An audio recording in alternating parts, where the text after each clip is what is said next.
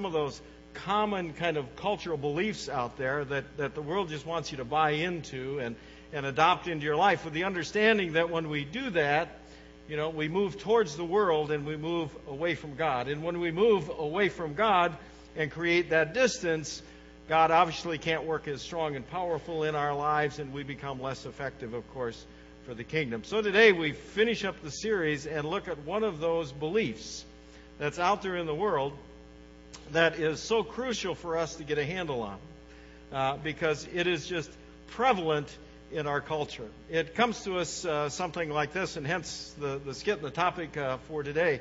What the world wants you to believe is that God grades on a curve.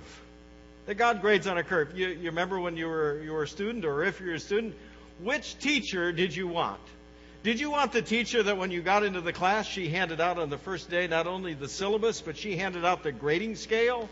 You know, that said 97 to 100 was an A, and so on and so on? Or did you want the teacher that said, well, for this class, we're going to grade on a curve?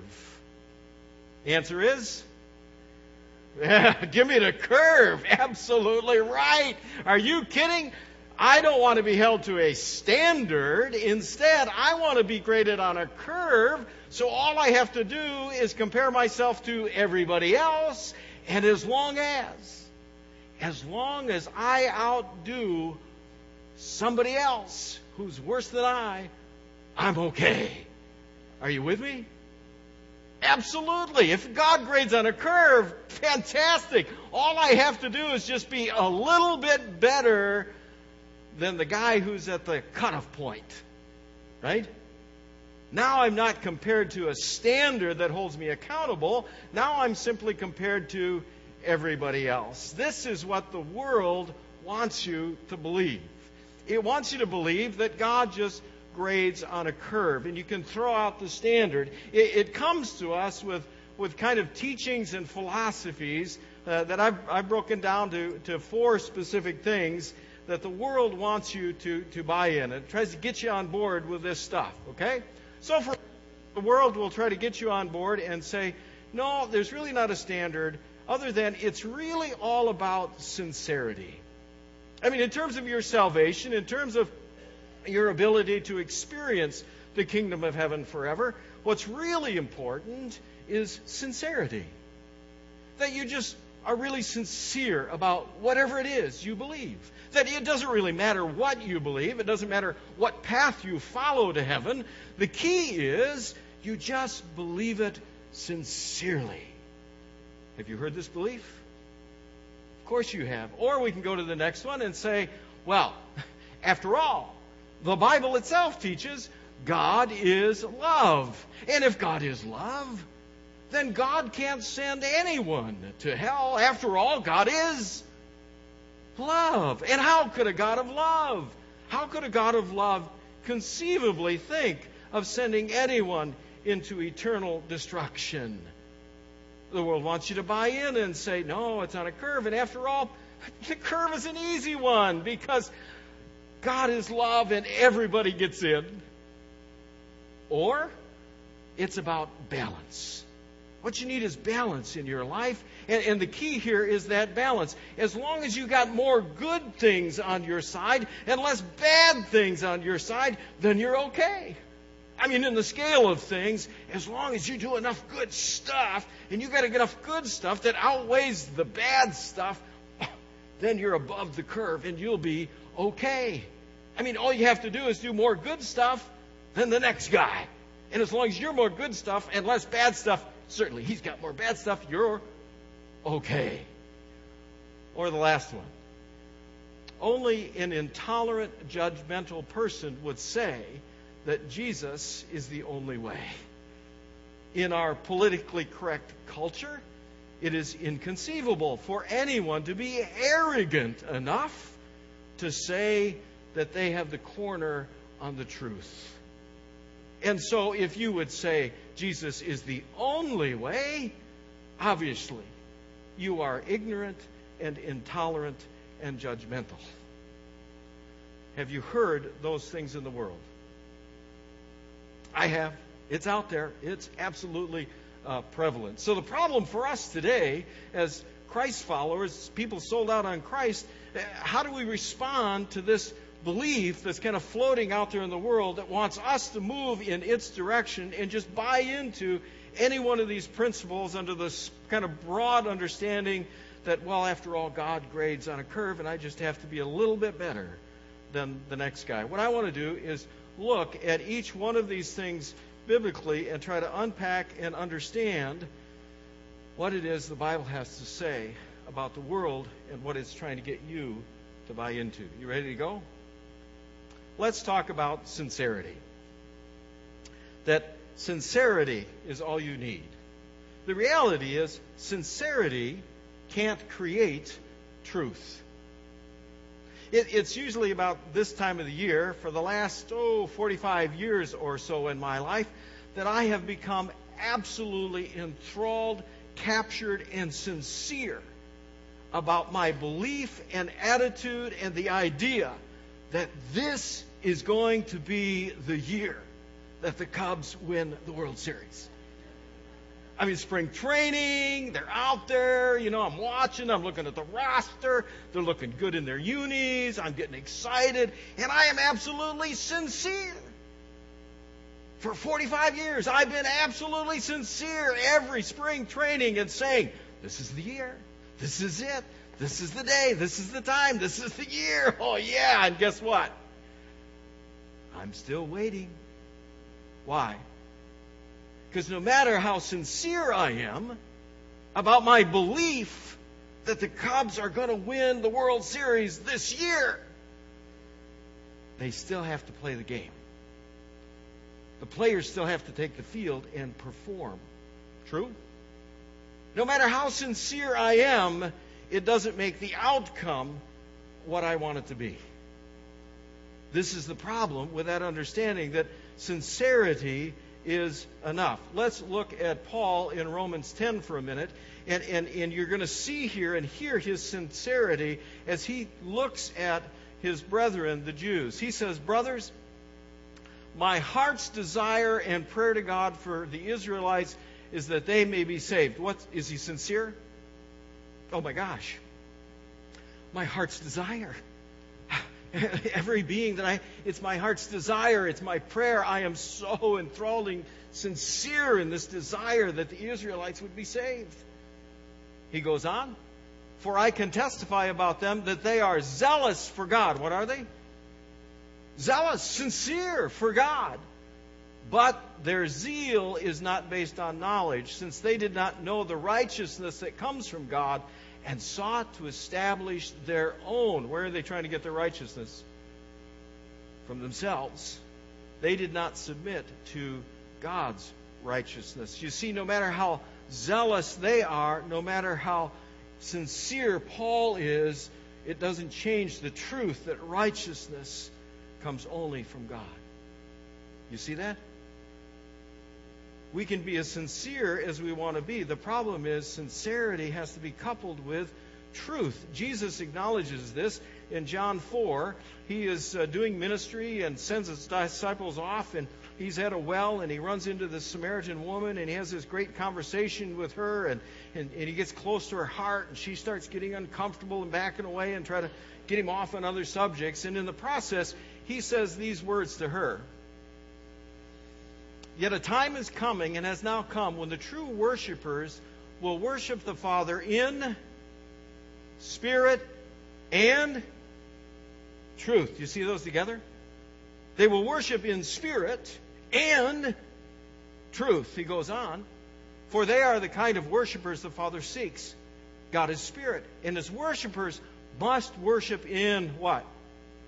Spirit and truth. You see them together? You see, it doesn't matter how zealous you are, it doesn't matter how sincere you are if it's not connected with a foundational truth. Sincerity doesn't create truth. It's the same way in, in, in our worship, and we can be in this room and we can have an awesome, sincere time and, and just really get you know hooked up in the songs and really just get you know, pumped up and up. But if it's not based on a truth, what good has it done us? It's shallow worship, isn't it? You bet. It's got to be spirit, absolutely. But it's based on truth. And sincerity in and of itself will not create the truth. And I still believe this is the year the Cubs are going to win the World Series. Just so you know. Okay? Let's, let's look at the next one. And this is a really hard one for us uh, because uh, it's, it's based on, on Scripture. So the next one says, well, okay, God is love. The trouble is, what we have to understand is God is love and then some. Okay? God is love and then some. The, the, folks in the world that want to bring you down this path will say, well, look, the Bible even says, 1 John 4. Whoever does not love God does not go no love. Because God is love. Absolutely true. Absolutely true. No question. Absolutely. God is love. The trouble is, follow the rest of what, uh, of what John is saying in this passage. If you go to the next uh, verses, he says, This is how God showed his love among us. He sent his one and only Son into the world that we might live through him. This is love. Now he's going to define it. This is love. Not that we love God, but that He loved us and sent His Son as an atoning sacrifice for our sins. Let me ask you a simple question. If all we need is the love of God, if, if all we need is a loving God, right? If all we need is just a God of love, why did the God of love have to sacrifice His Son? You understand the question? I mean, if love is enough, and that's where the world wants you to go, if love is enough, then why did God Himself understand a sacrifice had to be made? If love is enough, why was it absolutely necessary that Jesus, from God's perspective, offer up His life on the cross? See, the problem with the theory the world wants you to believe is it only wants you to look at God in one slice of who God is and not take the totality of who God is. It's kind of like when you're when you're out and uh, and uh, you're with some friends and it's dessert time and they got this absolutely incredible uh, you know chocolate cheesecake pie thing and they got the the thing cut into a nice big piece and you say, "Oh man, I would love to have that big piece," right? But instead, you kind of, you know, buck up and you say, just give me a sliver. Been there, done that? Yeah. Just give me a sliver. Now, the sliver is really good, isn't it? I mean, the sliver is like really good stuff. The same is true about God. This God is love is absolutely true and it's awesome and it's wonderful, but guess what? There's a bigger piece of the pie there's a bigger reality about who God is. If you, uh, if you look at Exodus 34, when God has a personal dialogue with Moses up on Mount Sinai and he gets the, the Ten Commandments a second time from him, here's what it says. Then the Lord came down in the cloud and, and stood there with him and proclaimed his name, the Lord. And he passed in front of Moses, proclaiming, The Lord, the Lord. In case you missed it, we're talking about who? okay. All right. The Lord. The Lord, the Lord. Now look the compassionate and gracious God, slow to anger and abounding in love and faithfulness, maintaining love to thousands, and forgiving wickedness, rebellion, and sin. Is God love? Absolutely. Absolutely. But notice the next word. I highlighted it, I italicized it, I bolded it, I underlined it so you would not miss this word. What's the word? Yet. Right? You see what he's just doing there? Of course, God is love. Yes, absolutely. Sliver. Yet. There's the rest of the pie. There's the rest of the piece of who God is. Yet. He, God, does not leave the guilty unpunished. He punishes the children and their children for the sins of the parents to the third and the fourth generation. You see, God is more than just a God of love. God is a God of righteousness. He is a God of justice. This is why Jesus had to die on the cross. This is why it was necessary, because of the character, the complete character of who God is.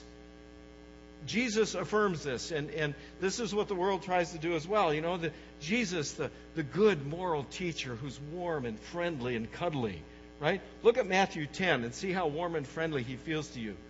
Matthew 10, Jesus says, Do not be afraid of those who kill the body but cannot kill the soul.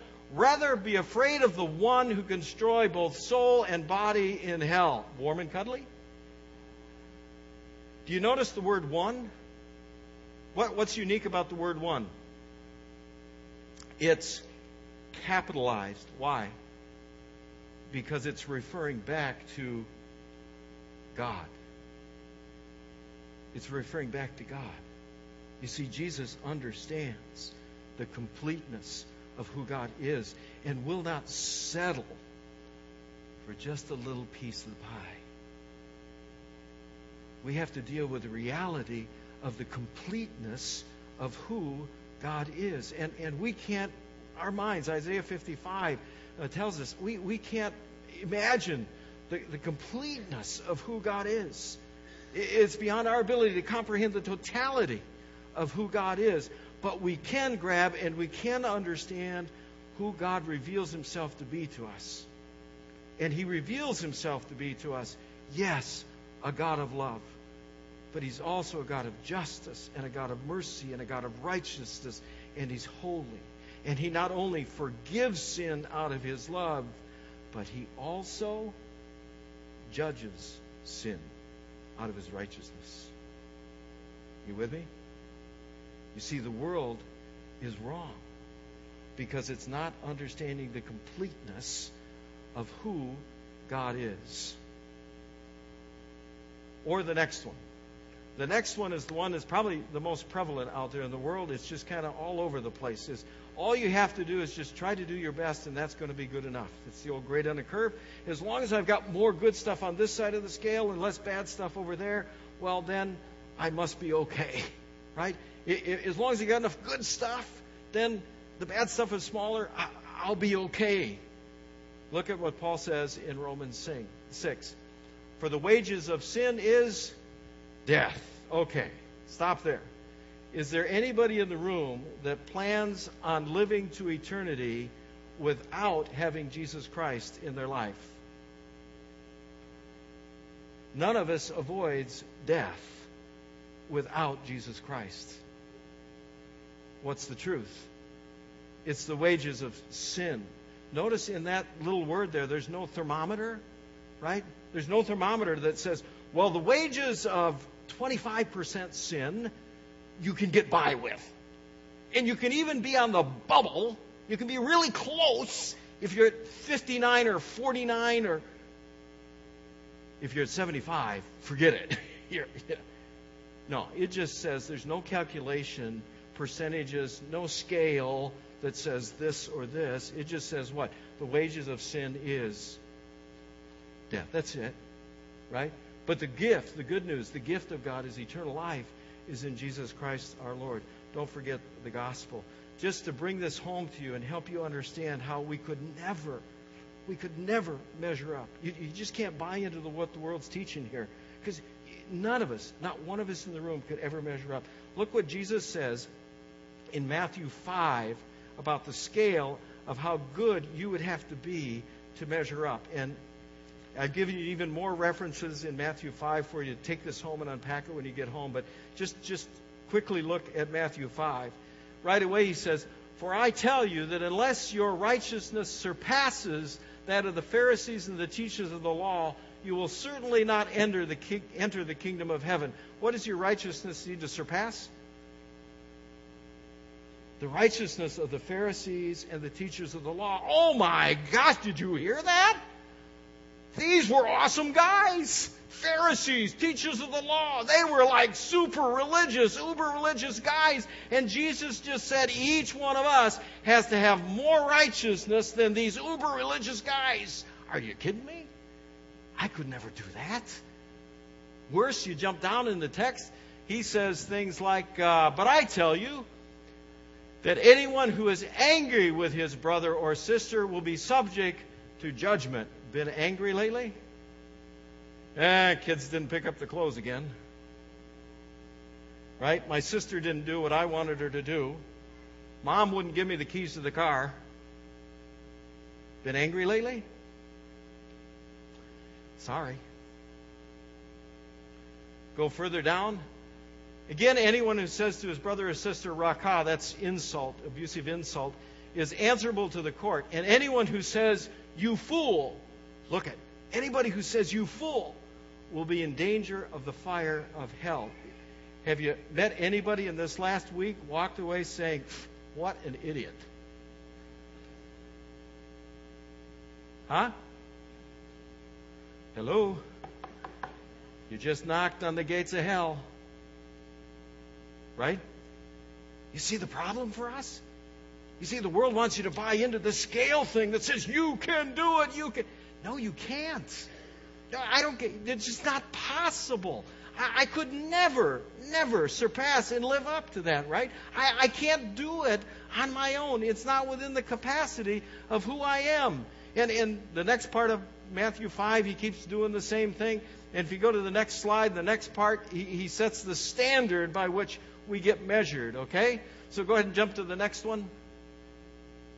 What's he say? Say it with me, will you? Be perfect, therefore, as your heavenly Father is. What's the standard? Anybody in the room ready to stand up here and say, Yeah, I qualify? Not me. You see, we'll never, never on our own be able to build up such a scale to that standard. None of us can measure up to that standard. And, and it gets even worse. Just give it one more. Look at the next slide. This is from Hebrews, where, where the Hebrew writer is talking about the high priest and offering sacrifice. And, and, and I highlighted and I got it, and look at what he says at the end. He went and offered sacrifice for the sins the people had committed in. There's stuff we do that we don't even notice. Stuff we do or don't do that we ought to do that we don't even take note of. But God does. You see, we could never, never on our own accomplish this scale that allows us to be so perfect and so good without Jesus Christ. He is the only perfect one. Last one. It's the one about really, can you be that arrogant to say that Jesus is the only way? Really? One way? Really? Look, look at what Paul says in Galatians. I did not set aside the grace of God, for if righteousness could be gained through the law, Christ died for. Think about this. If there's more than one way, Jesus is unnecessary. Right?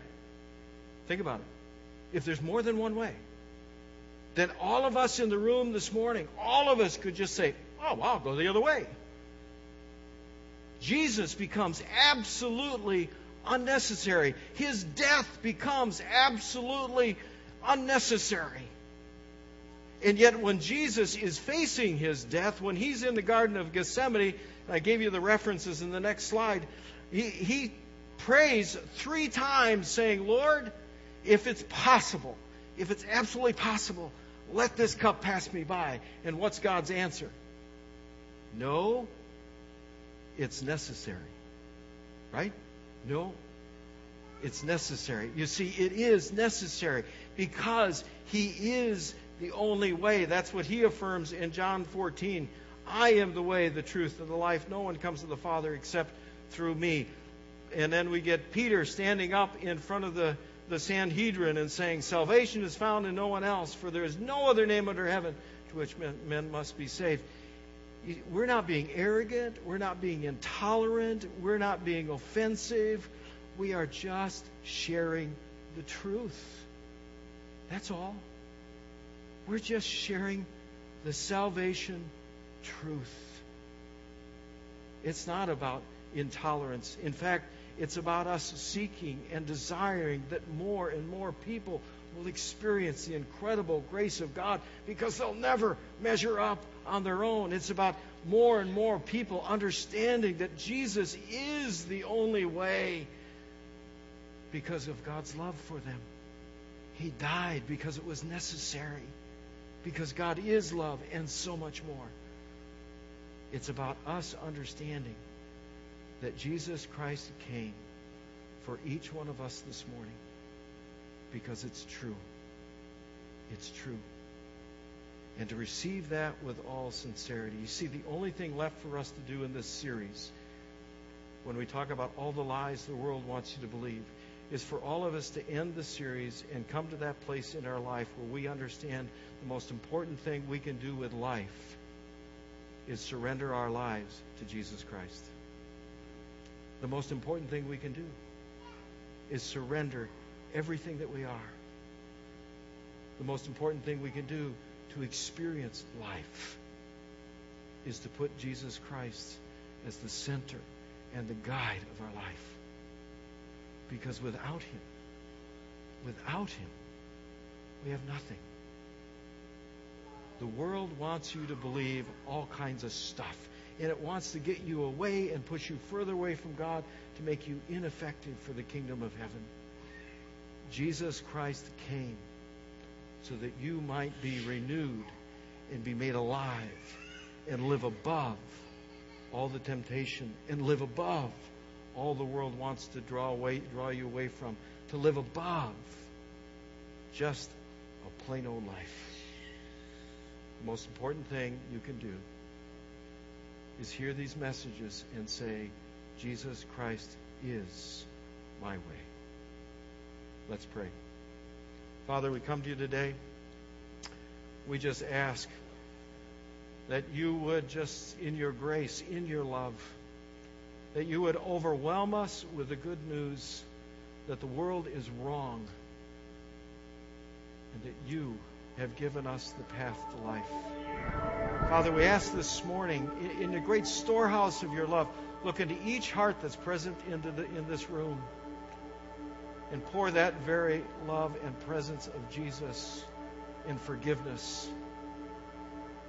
Judge us not for our sin and our weakness, but forgive us because judgment has been paid. Father, renew us in this moment and in this hour. If, if there's one heart in the room that has yet to yield, soften that heart today and plant that seed that would lead to the kingdom of heaven forever because we know you are life. We ask it humbly. In Jesus' name, amen.